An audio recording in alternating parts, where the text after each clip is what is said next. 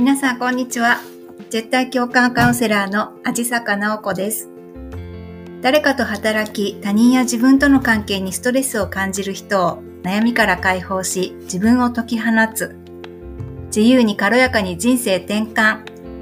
心も体も豊かに生きるためのサポートをしています。誰かと一緒に働いたり過ごしたりすると日々コロコロ変わる心。それでも自分のご機嫌は自分で取る。毎日楽しく過ごすためのお話をお伝えしています。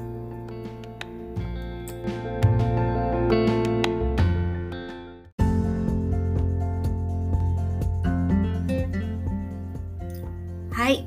今回のテーマはね、完璧主義の人が解放される最強フレーズ。これについてお話しします。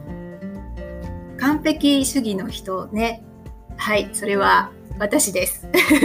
はい、でもね、元っていう感じでしょうかね。えー、今回はね、あの、やっぱり真面目すぎる人が力を抜けるようになるための言葉。私が仕事で100点を目指さなくなったわけ。仕事では100点ではなく60点を狙え。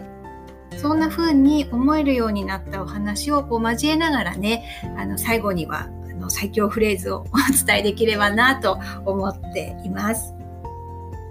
皆さんはあのちゃんとやらなきゃって思うことありますか？私はもう以前めちゃくちゃそう思ってました。ほんとスイッチ入っちゃう感じでしたね。で先日ねあのこのポッドキャストの第1回配信っていうのを無事に終えることができました。だけどそこにたどり着くまでがねもう本当に大変だったんですよ。で私はあの IT 音痴 PC とかねでもこう設定とかがすごくあのに難しく感じてしまってね人よりこう相当時間がかかったなと思いました週末まるまる2日かかってね、えー、やったんですけどでもその時間がかかった理由っていうのはただ単にこう苦手っていうことだけじゃないなっていうふうに感じたんです。ね、このポッドキャストのアイアイコンみたいなやつ？顔写真がね入ってるやつを作るのとか、えー、録音したりとかねそういうのってこう終わりがないじゃないですかゴールがここまでやればいいっていうのがね自分の中にありますよね。でやればやるほどこう追求できてしまうやつはもうそこにこう没頭してしまってあっという間に時間が経っちゃうんですね。で多分ね誰も気にしてないんですけど例えばこうフォント文字のフォントとかあとは色とかね黒じゃなくて茶色とかあとはその幅がこうもうちょっと1ミリ太くしようとかね あのそんなところにこだわってしまっていたんですよね。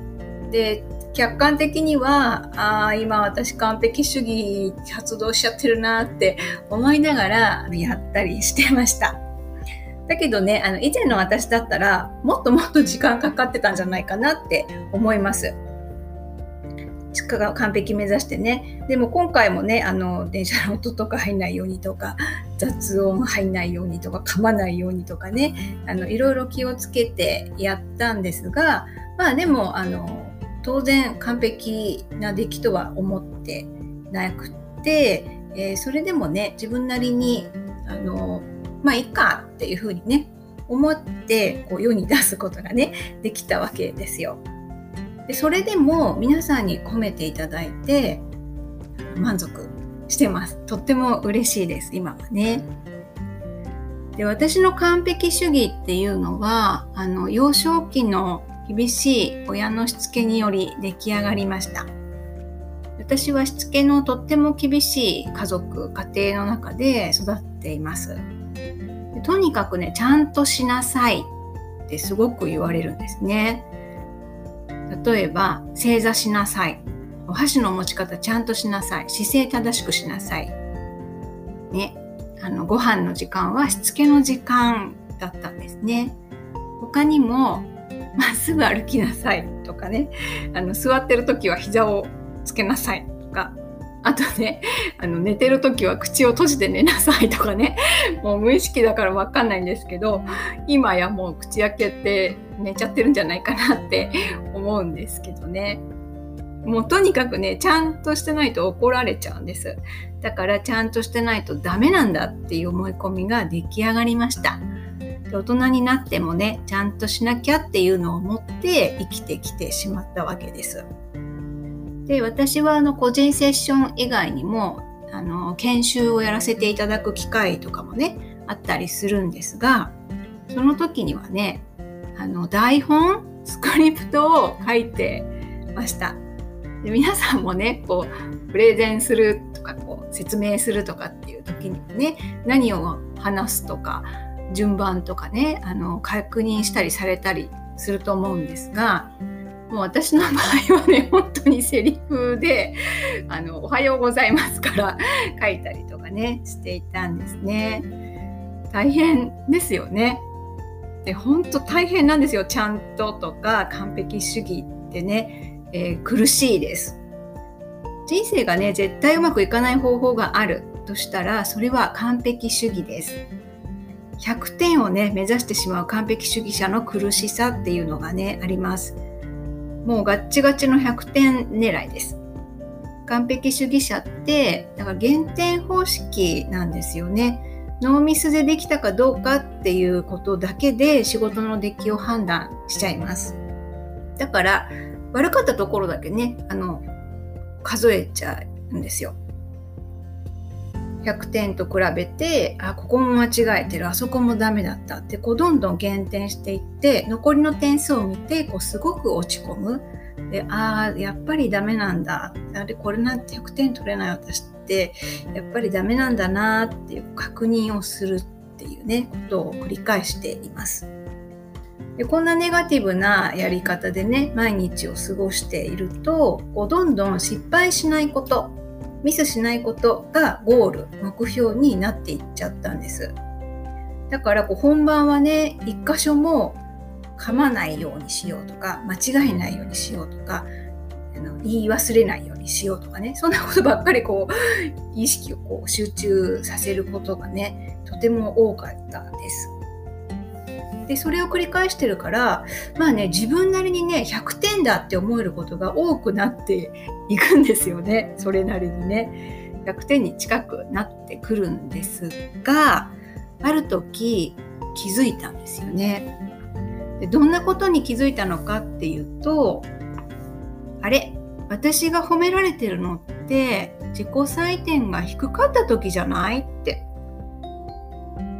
自分的にはダメだなって点数低いなって思う時に限ってこうねあの研修を受けてくださった方とかが終わった後にねこうタタタって来て「今日すごい良かったです」って言いに来てくれたりとかねあの振り返りを見たりしてもとっても心に響きましたとか書いてあったりするわけですよ。であれ？なんか自己採点は低いんだけどなんか評価は高いんだなみたいなね。あの思ったりとかしました。ね、でこの時にねあのなんかちょっと本当に言われたような気がしたんですよね。あの誰誰に？本当上から？で、はい、天の声？みたいなね。私の考える100点なんて大したことないってことなんですよね。うん、私の考える100点は大したことない。これね、だってそもそもミスしないとか失敗するかしないかっていうことにこだわってる時点でなんか小さいですよね。うん。でそんなことにこだわっている私が設定する100点ってまあね大したことないんですよね。でそんな自分が設定した100点なんてやっぱり周りの方が求めているものとはどっかずれてるっていうことなんですよね。だって周りが求めているものは私がミスしないかどうかっていうことじゃないですからね。うん。そんなことにこう気がついてね、あの、話を人にね、したりしたんですよ。そしたらね、あの、やっぱりすごく尊敬する講師の方にね、言われました。一言。60点でいいんだよ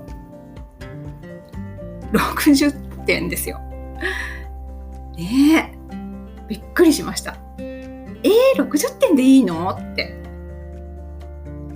これ言われた時ねあの本当に心が楽になったんです。なんか軽くなったし肩の力が抜けたしね。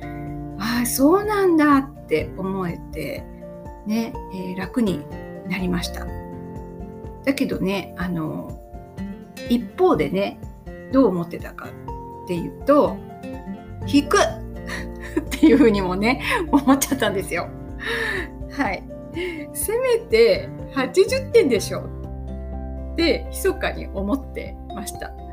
いや60点はなーみたいなせめて80点だよねって思っちゃったんですね。はい。ねあの60点でいいんだよって言われて本当にいいんだってこう納得してねあの本当に解放される方はあの60点でいいんだよでも十分いいんだと思うんです。で私何なんでしょうね。60点じゃ嫌だったんですね。はい、でも後からやっぱり60点でいいって気づくんですよね。はい。でとにかくまずは自分の想定通りの本番にならないようにしようっていうふうにしました。私が設定した100点っていうものは周りから見たら100点じゃないからね自分が想定通りにいかないようにしなくちゃいけないってことなんですよ。自分の思い通りの100点ではダメってことですね。うん。だから、まずは100点じゃなくて80点を目指すようになったんです。で実際に80点をこうね、え目指すようになったらですね、本当にこうスッと肩の力が抜けて、あの自分らしくできるようになっていったんですよね。で視界もこう広がっていきました。でその瞬間その、えー、今ここでできることとか思いつくことを話せるようになったりとかねあとその今までは 限定方式でできないとこばっかりこう見てるんですけど今まで無視していたうまくできてるところうまくできてる80点の部分にもね目が行くようになって自分をこう認めてあげるっていうことができるようになってきたんです。うん、ねだからすごくあの楽にはなってきました。でねあのまあ20点のね余白、えー、余裕20点分のスペースが心にできているのでねそんなことができるようになったのかなって思うんですけどまあねあの聞いてる完璧主義の皆さんもね、まあ、ここでちょっとこうえーって本当に大丈夫なのって思うかもしれないですよね。えやっぱり不安にならないのって思ったりする方もいるんじゃないでしょうかもしかしたらね。はい。本当に大丈夫なのか？不安にならないのか？はい。もちろん不安になるんですよこれが。ね。あのやっぱり今でも根は完璧主義のところがねあるあるんでね。でアイデンティティがね、えー、ちゃんとでできてるんですよ。完璧主義ちゃんとは私の一部分ですからね。うん。だけど不安になったら完璧主義の自分を信じようってことなんですね。でなぜならどうせちゃんとやるんですよ。ね。えー、80点だろうが前日までにちゃんとやるのがまあ私たちじゃないですか。だから心配しなくてもどうせちゃんとやるに決まっているんです。でそう思ったらねあ60点でいいかもって思いました素直に。ちゃんとやろうと努力する人の60点は普通の人より基準が高いはずなんですね。で100点をこう目指す人の60点っていうのは人よりもクオリティが高いはずなんです。だから完璧主義の人の60点っていうのは普通の人の60点じゃないってことなんですよね。でねそんな風にこう思ったらですねあの本当ここであの最強フレーズがね 私にとっての完璧主義を解放する最強フレーズがまたねこう本当ひらめいたですよね。それがね私の60点はみんなの120点なんだ。私の60点はみんなの120点。ね。すごくないですか？はい。どうせちゃんとやる自分を信じる。ね。60点狙ってもちゃんとやるからね。はい。だから私の60点はみんなの120点になるんですよね。うん。で、ちゃんとやらなきゃとかね、こう不安になったらちゃんとやっちゃうじゃないですか。うん。だけど、ちゃんとやらなきゃって思ったらそれはもう頑張らない時間を過ごすスイッチにするっていうことなんですよね。うん、ちゃんとやらなきゃって思ったら無の時間。何もしない時間。を過ごすっていうね。なんかこう矛盾してるんですけど、はい、そういうふうにしていただきたいんですね。で本番前にね一番ちょ緊張するんですけどじゃあ無の時間とか頑張らない時間って何してんのかっていうと私の場合はあの本当にお茶飲んだりとかね、えー、瞑想したりとかなんかストレッチしたりとかね そんなことをしています。でアファメーションですねこの今のフレーズですよ。私の60点はみんなの120点っていうこうマインドセットそうやってこう自分に言い聞かせてねえ大丈夫だよっていう気持ちを整えて本番に臨むっていうことをしています。ね。でこんな風にねあのちゃんとやらなきゃのスイッチを何もしない何もしないっていうかねこう頑張らない時間のスイッチにしてほしいんですね。はい。で今日ねあのお話ししたことをちょっと最後にねまとめていくとやっぱり最初の気づきが大事です。ミスしないことにこだわっている自分の100点なんて大したことないっていうことに気がつくっていうことが大事なんですね。でそしたら60点でいいんだよって自分に許可を下ろしてあげます。ここでねあの十分すごいじゃないですか60点でいいんだよってものすごく解放される言葉ですよね。でそれでも不安になります。完璧主義者だから。はい。不安になったら、もうそこはね、完璧主義の自分を信じましょう。なぜなら、私の60点はみんなの120点だからです。ね。そうやってこう自分を肯定してあげてください。うん。だってね、あの、どうせちゃんとやるんですから。すごいんですよ。私たち完璧主義者はね。はい。だからねあの私の60点はみんなの120点そうやって自分を肯定してあげるで心に余裕を持って60点をね狙ってください。でそうすると私の60点はみんなの120点。あなたの60点はみんなの200点ねなるかもしれないですよね。はい。完璧主義はねどうしてもあの完璧主義はダメだとか完璧主義を手放さなくちゃとかねあの思いがちかもしれないんですけどでもね愛すべき完璧主義ですよ。はいどうせちゃんとやる人たちですからねほんと素晴らしき完璧主義者です。はい、えー、ちゃんとやろうって思う完璧主義の人もそうじゃない人もねあの今日は最後まで聞いてくださってありがとうございました。はい、この辺でね、今回終わっていこうと思います。どうぞ引き続き素敵な時間をお過ごしください。あじさかなおこでした。またお会いしましょう。